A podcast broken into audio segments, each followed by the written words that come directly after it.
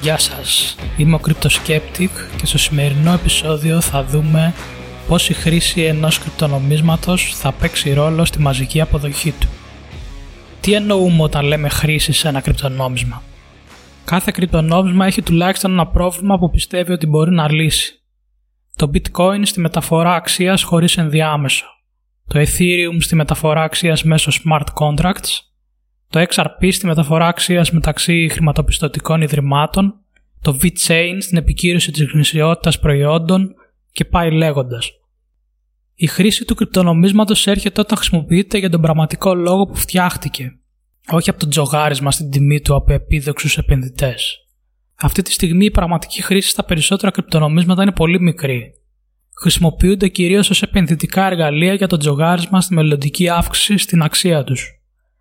Υπάρχουν ενδιαφέροντα κρυπτονομίσματα που μπορεί να δουν μαζική χρήση από τον περισσότερο κόσμο που βρίσκεται εκτός του χώρου των κρυπτονομισμάτων, αλλά αυτή τη στιγμή χρησιμοποιούνται από ένα μικρό μέρος του πληθυσμού.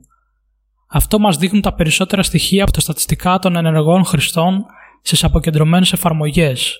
Αυτή τη στιγμή μπορεί να, δει, να πει κάποιος ότι η μεγαλύτερη χρήση βρίσκεται στο bitcoin, επειδή έχει τις περισσότερες ενεργές διευθύνσεις στο δίκτυο. Δηλαδή το τελευταίο 24ωρο είχε κάποιες συγκεκριμένες διευθύνσεις που έκαναν έστω και μία μεταφορά αξίας σε μια άλλη διεύθυνση. Το bitcoin έχει περίπου 1 εκατομμύριο και το ethereum είναι λίγο πιο κάτω στις 700.000. Το μεγαλύτερο ποσοστό από τη χρήση του bitcoin είναι από τα ανταλλακτήρια για μεταφορά αξίας από το ένα στο άλλο και από τα ανταλλακτήρια σε wallets μετά την αγορά του, από επενδυτές. Υπάρχει και η χρήση του για αγορές σε χώρες που έχουν αρκετά αδύναμο νόμισμα, όπως η Βενεζουέλα ή άλλες αναπτυσσόμενες χώρες, αλλά η πολύ αργή ταχύτητα και το μεγάλο κόστος που έχει στις συναλλαγές δεν το κάνει ιδανικό νόμισμα για τέτοιες λειτουργίες.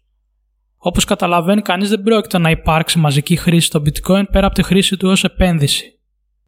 Εκτός αν είναι επιτυχημένη στο μέλλον η μετάβαση σε λύσεις που αυξάνουν την ταχύτητα των συναλλαγών και μειώνουν το κόστος τους, όπως το Lightning Network αλλά και πάλι γιατί να χρησιμοποιηθεί ως νόμισμα όταν κάποιος ξέρει ότι θα ανέβει η αξία του στο μέλλον; Η χρήση που μπορεί να έχει όταν το αγοράζει κάποιος και το χρησιμοποιεί ως επένδυση είναι πολύ μικρή, γιατί απλά κάθεται σε ένα wallet χωρίς να κάνει κάτι στην ουσία. Στο Ethereum, ένας μεγάλος αριθμός από αυτές τις διευθύνσεις που είναι ενεργές και δείχνουν μια χρήση του δικτύου είναι και από project που έχουν χτιστεί πάνω στο Ethereum. Υπάρχουν πάρα πολλά tokens που έχουν χτιστεί πάνω στο Ethereum και προσπαθούν να λύσουν διάφορα προβλήματα.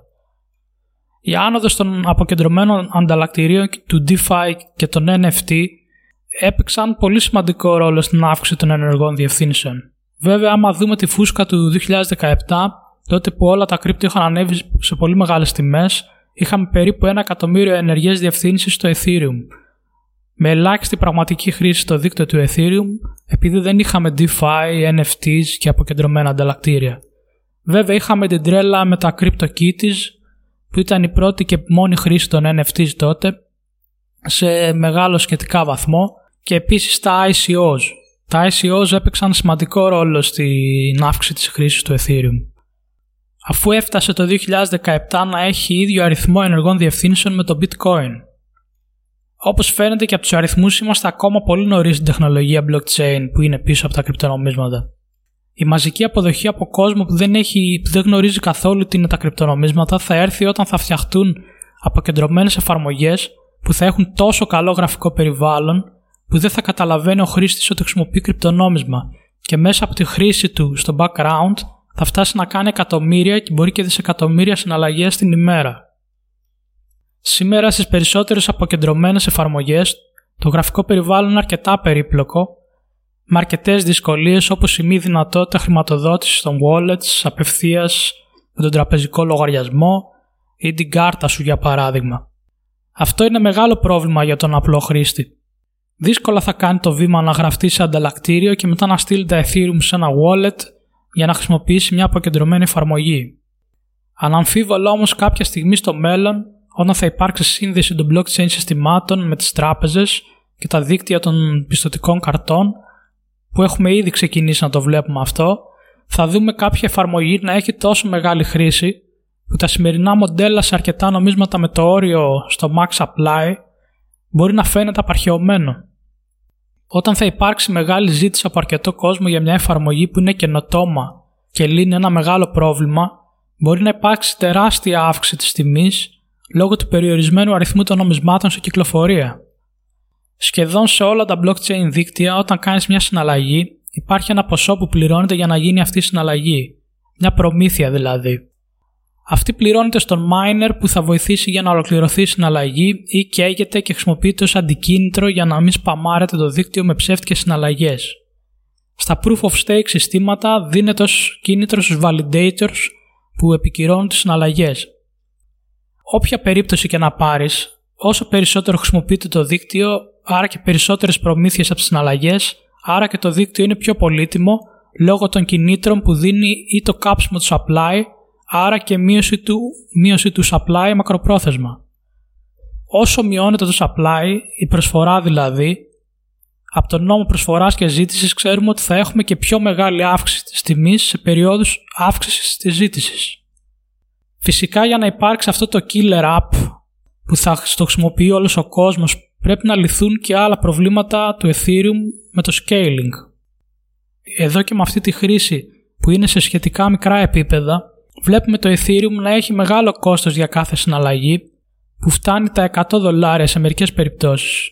Όταν θα γίνει μετάβαση στο Ethereum 2 με το Proof of Stake σίγουρα θα δούμε να αναπτύσσονται αξιόλογες εφαρμογές Εκτός αν κάποιο από τα λεγόμενα Ethereum killers, όπως παραδείγματος χάρη το Cardano, στο ενδιάμεσο αναπτύξουν κάποια εφαρμογή που θα βρει αυτή τη μαζική αποδοχή. Σε αυτό το σημείο να κάνω ένα μικρό διάλειμμα για να αναφέρω τους τρόπους που μπορείτε να με στηρίξετε αν σας αρέσει το περιεχόμενο του podcast. Όπως θα ξέρετε το podcast δεν έχει διαφημίσεις, υπάρχει δυνατότητα να συμμετάσχετε στο Patreon με μια μικρή χρέωση το μήνα που ξεκινάει με 5 ευρώ μπορείτε να έχετε πρόσβαση σε ειδικό περιεχόμενο που θα ανεβαίνει μόνο για αυτούς που είναι εγγεγραμμένοι. Με 5 ευρώ θα έχετε πρόσβαση σε ένα άρθρο που θα ανεβάζω μια φορά το μήνα και θα αναφέρω τρία κρυπτονομίσματα που θεωρώ ότι αξίζουν την προσοχή σας. Θα αναφέρω τους λόγους για τους οποίους πιστεύω ότι θα δουν αύξηση στη ζήτησή τους το επόμενο διάστημα. Υπάρχουν και άλλα πακέτα στο Patreon. Μπείτε στο patreon.com κάθετος crypto pavla skeptic για να δείτε πώς θα υποφεληθείτε κι εσείς από τα πακέτα. Ένας άλλος τρόπος είναι μέσω του link που μπορείτε να κάνετε εγγραφή στο Kraken. Το Kraken είναι από τα πιο έμπιστα ανταλλακτήρια κρυπτονομισμάτων που πρόσφατα πήρε και τραπεζική άδεια από την πολιτεία του Wyoming στη ΣΥΠΑ. Μέσω του link μπορείτε να με βοηθήσετε να συνεχίσω να βγάζω επεισόδια για το podcast και εσείς παράλληλα να απολαμβάνετε την πρόσβαση σε ένα ασφαλές ανταλλακτήριο που μπορείτε να κάνετε αγοροπολισίες κρυπτονομισμάτων. Μπορείτε να βρείτε το link για την εγγραφή στο description του επεισοδίου του podcast. Κανείς δεν ξέρει πώς θα καταλήξει αυτή η μάχη μεταξύ των κρυπτονομισμάτων για την πρώτη εφαρμογή που θα αποκτήσει δεκάδες, μπορεί και εκατοντάδες εκατομμύρια ενεργούς χρήστες. Αλλά σίγουρα θα είναι πολύ ενδιαφέρον να δούμε πώς θα φτάσουμε σε εκείνο το σημείο. Αυτό ήταν το τέλος του podcast για σήμερα. Τα λέμε από την επόμενη Παρασκευή με καινούργιο επεισόδιο.